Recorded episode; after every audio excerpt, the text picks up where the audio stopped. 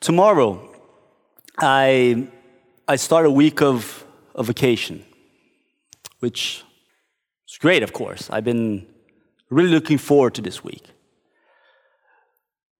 But still, if there's one thing that my vacations are particularly good at, is at reminding me just how much I suck at taking vacations. or at least on doing what we should be doing with our time off, right? resting, taking a break. But I, I find it difficult to stop. I find it difficult. I find it difficult to turn off and just disconnect from everything. And this year I have found this particularly difficult because I'm coming from an extremely hectic semester. Those of you who are in OIC know this, but with a combination of studies and work, so sort of double, double down on everything. And throughout the semester, I was looking forward and sort of telling myself it's like the candy in the weekend, you know, keep thinking on the candy to survive the week. And I kept on telling myself looking forward to when my studies finished and I could slow down the tempo and have more time to do my work properly instead of just squeeze it into the little time I had and more time to spend with my family.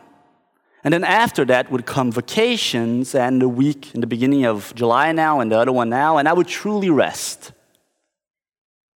At least that's what I kept telling myself. But once I was done with my studies and things started slowing down in OIC and around in the city as, as it does in summer holidays, I found that it wasn't that easy to get my brain and my inner self to follow suit.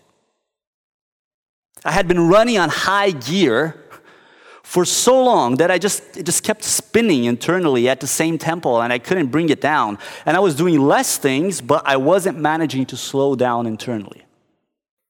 I find it hard. I find it hard to stop, to slow down.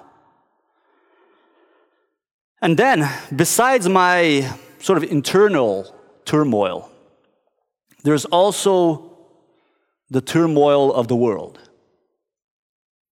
We, we live in a time of profound unrest wars, pandemics, economic instability natural catastrophes, and looming over all of that, the reality of climate change. And it can be hard to disconnect from all of that. In a sense, we shouldn't. In a sense, we're in the mess we are because we keep on pretending these things are not there. But can we rest in the middle of it all? How do we take a break? What does that even look like? Is there room for rest in a collapsing world? Is there place for rest, for stillness in the chaos that, that is living? These are the troubles of our day, but troubles are not new to human existence. So, into the middle of all of this comes Psalm 46 with an invitation for stillness. Every summer in OIC, every break, even though we're still here, but we're in sort of the holiday mode, and every summer we take time with the Psalms. We look into them. And the Psalms, which are this, this collection, this um, compilation of songs and prayers uh, that were compiled into this book that we now, in our Christian Bibles, find it, in our Christian scriptures, find it more or less in the middle there. And it's this collection of songs, uh, of prayers, of chants that were composed for and or, depending on which one, used uh, in the community and a practice of faith by a community throughout the age. Through communities, actually, from the Jews to the Christians uh, throughout the ages.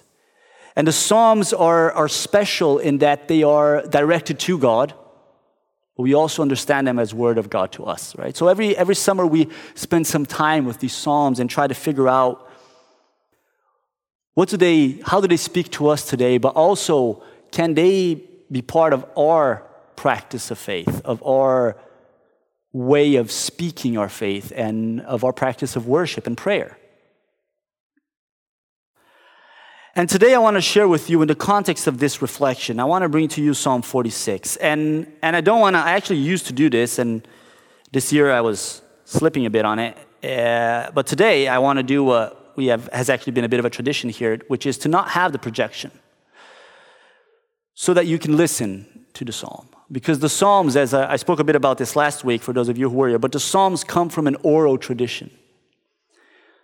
And we're so used to engaging with information through reading it and, and understand it in a certain way that sometimes it's, it's good to slow down and listen.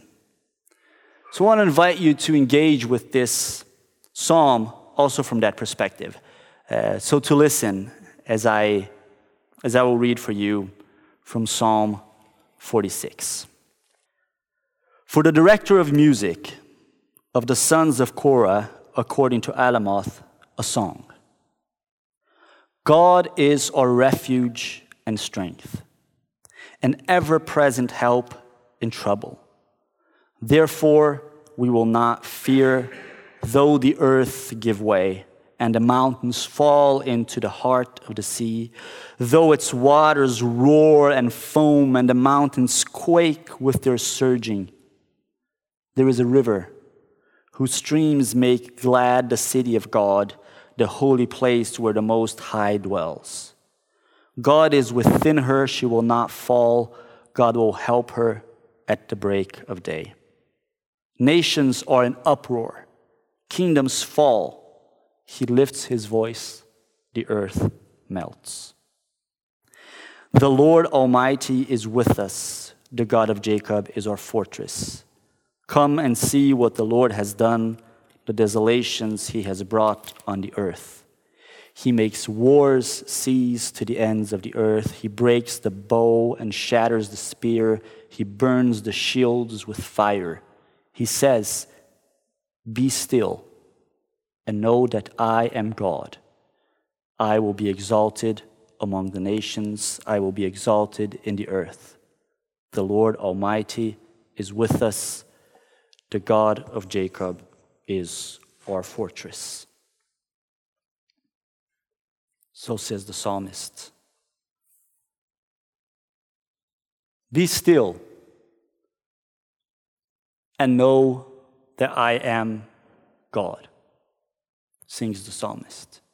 And even before that, it says God is refuge and strength. But though these welcoming descriptions of God, refuge and strength,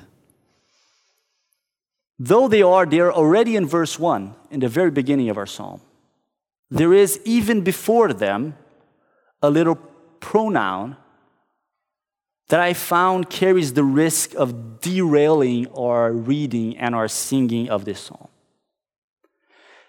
And that is the pronoun our. Our. God is our refuge and strength. The risk is that in the pronoun is that we misunderstand what this psalm is all about. Because we don't come to the psalm empty handed and empty minded, right? We come with a set of expectations, with a set of experiences. We come with a lived life inhabited with all sorts of concerns and preoccupations and aspirations. And that's very normal. It's, it's probably unavoidable, and in many senses, it is actually good that we come to the Word of God with all of that. That we come to scriptures as a revelation from God with all of that. That is, that is actually all fine and well. And I don't want to pretend that we don't do that. The problem is if we're stubborn and refuse to let our expectations and preconceptions be challenged or be changed. And if we keep on trying to sort of force this scripture and force this word into that set of expectations that we brought. If we don't come into a dialogue with the scriptures, but a monologue from our part. And it's a bit like if we got a, a cookie cutter, like one that is shape and it's cut in the shape of ourselves, right? You see these little like gingerbread man ones, right? And we get this little cookie cutter, shaped like ourselves and shaped like our preoccupations and our agendas, also our theological agendas very often. And then we go to this huge slab of rock and we start pushing against it with the cookie cutter on the hope that we can fit that stone into our little cookie cutter. Or that we can at least cut some of that rock into it so that it can fit into our little shape. The only thing that we will get out of that kind of effort is frustration and bloody hands. So, as we read Psalm 46 in a search for rest, for stillness, we can try to cookie cut the revelation of God. To say, okay, God, I got all this stuff going on. There's also all this other stuff that is going on around me, around us, all this other stuff out there that we have to deal with and live with. So I want to make a pit stop so you can tell me what to do, so you can equip me to deal with it, give me some courage, give me some strength, and all of that. And then once I've done that, I can go and sort of unpress pause and just move on with my life. Because isn't that often how we do this kind of stuff? We, we come to God with our problems, with our plans, with our struggles, and so on. And we do that not necessarily in order to be close to God and share of these struggles in God's presence, but in order to get a solution, to get guidance, to get an advice. And then we go to the scripture like that, looking for clear advice that I can directly apply to my life. And in the end of the day, we're going to God because of us. And again, that might be somewhat unavoidable. I think we always go to God because of us. But if we aren't aware of it, then we might miss out on the invitation. So today I could have tried to sort of twist Psalm 46 into my liking and make it be about my current concerns and our current concerns. But it's not. It's a psalm about God. It's a psalm about God. That's why that little pronoun is dangerous, right? Our refuge and our strength. In the sense that we walk into it, not in the sense that it belongs to us. Psalm 46 is about God.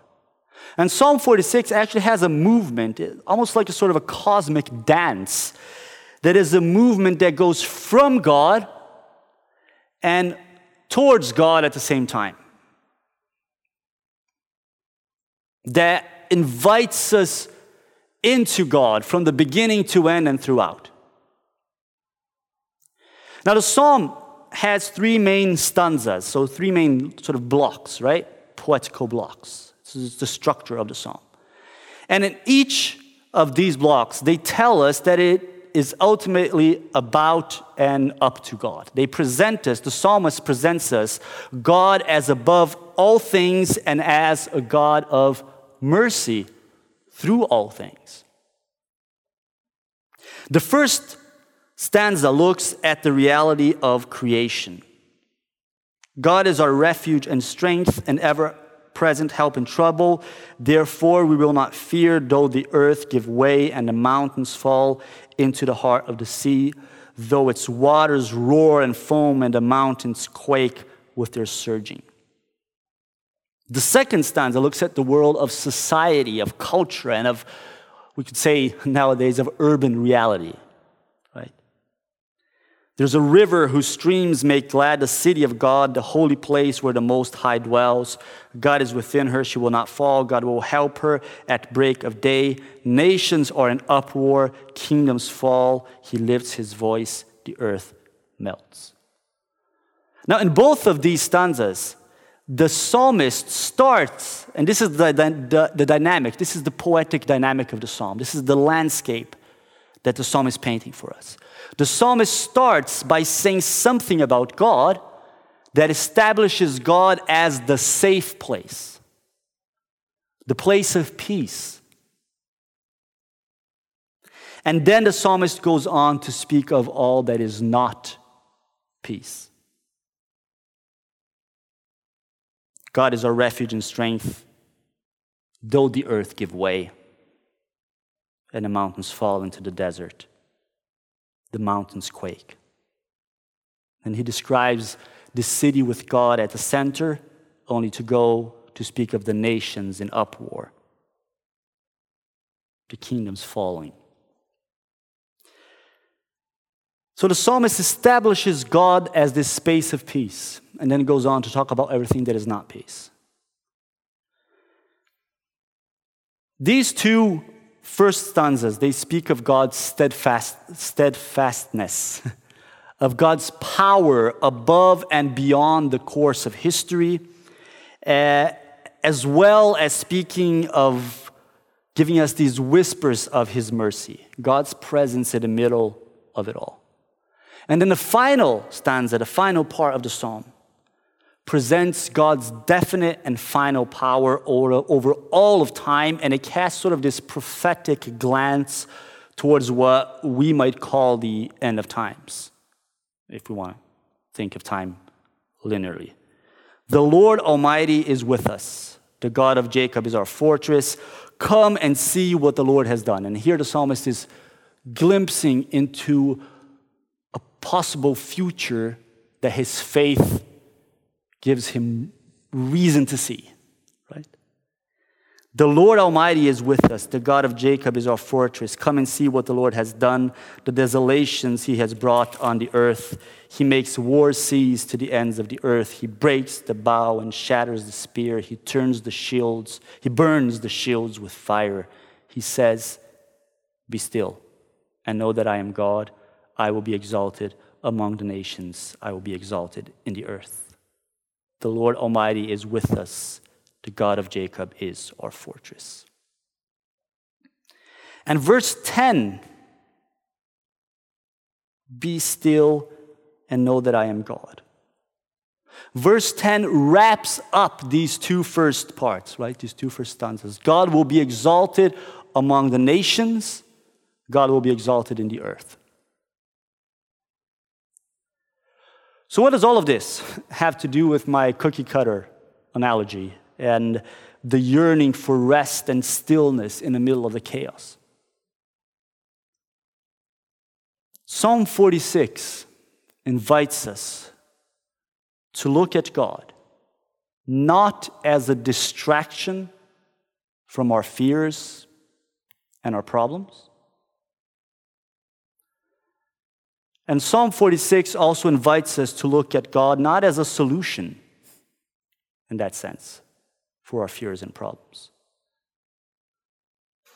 but as a foundation for our life. And that's a very different way of going about it. To see God not as a pragmatical problem solver or a hiding place in the sense that it blocks out everything else, but as an existential anchor because He is God. As this place of peace in the middle of it all. And if we want a glimpse of what this looks like, we as Christians turn to Jesus. We turn to Jesus, who, being God incarnate, brings into himself the fullness of the experience of the Psalms and of our own experience, and also the fullness of God. And there's a very revealing text in the gospel, according to St. Matthew, where Jesus echoes the theology of this psalm. And we find it in, Matthew 11, and I'll read it for you. Matthew 11, from verse 25 to 30. And this is what it says. At that time, Jesus said, I praise you, Father, Lord of heaven and earth, because you have hidden these things from the wise and learned and revealed them to little children. Yes, Father, for this is what you were pleased to do. All things have been committed to me by my Father.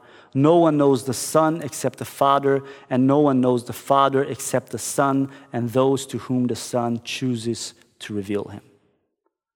Come to me, all you who are weary and burdened, and I will give you rest. Take my yoke upon you and learn from me, for I am gentle and humble in heart, and you will find rest for your souls. For my yoke is easy and my burden is light. Jesus echoes both this existential anchor of God at the center and also this call to be still and know that I am God. Come to me. And this again is one of the ways in which the gospel writers help us understand that this who is speaking is God Himself. Come to me, all you who are weary and burdened, and I will give you rest. And in the Gospel of St. Matthew, this affirmation comes in the context of a deeply Trinitarian proclamation. Deep into this dance between Father, Son, and Holy Spirit, these names we have found to name the unnameable, to explain the inexplicable. All of this comes into this deeply Trinitarian proclamation. It is because coming to the Son is coming to the Father that those who came to Him will find rest. Again, God is the refuge in Christ. This can be a profoundly challenging call. Be still and know that I am God. Come to me, all you who are weary and burdened, and I will give you rest. A call to reorient our lives and our hopes and our fears by the revelation that God is God that God is present and that God is steadfast in his mercy and that God is acting and has an interest in renewal and redemption and that God can be a place of stillness and rest, not outside and beyond the storm, but in the middle of it. The invitation is for today, it is not for tomorrow. It is not for the end of times. It has the taste of it, right? it has the anticipation of it, but it is for today. And it is challenging because it removes us from the center and it demands that we be attentive to all that is under the care of God's mercy and God's redemptive will. It is a place of rest and nearness to God that demands that we are sensitive to us and to our neighbors and to our enemies and to creation itself. It is challenging because it is a call to a kind of active rest. And what I mean by that is that it is not a rest that withdraws from or ignores, but it is a rest that is nested in hope. Nested in the resilience of goodness and the resilience of beauty. And to be honest, in these times that we live in, that is something that I find I need much more than a vacation. Hope. Resilient hope. Hope that gives me a place to enjoy the goodness and the beauty in the middle of everything that is also broken and all the ugliness. That gives me the strength to act, even if everything else states the contrary. that the stream is too strong gives me the vision to keep on swimming against it. There's no rest if we're taken by despair. There's no real rest for the world beyond us if we become indifferent. But here the psalmist and Christ invite us into a rest in his presence, in the presence of a God who insists in acting in the middle of history. Isn't that the witness of our scriptures? If anything else. A God who insists on allowing flowers to blossom even where the ground is getting toxic, who allows goodness to come from exceptional places, who gives space for hope in the middle of it all. It's not always easy to, it's not always easy. It's pretty difficult to see how, how this can all wrap up, right? There's a lot of evidence to the contrary. But here's a sacred invitation to nest in the hope that God is with us.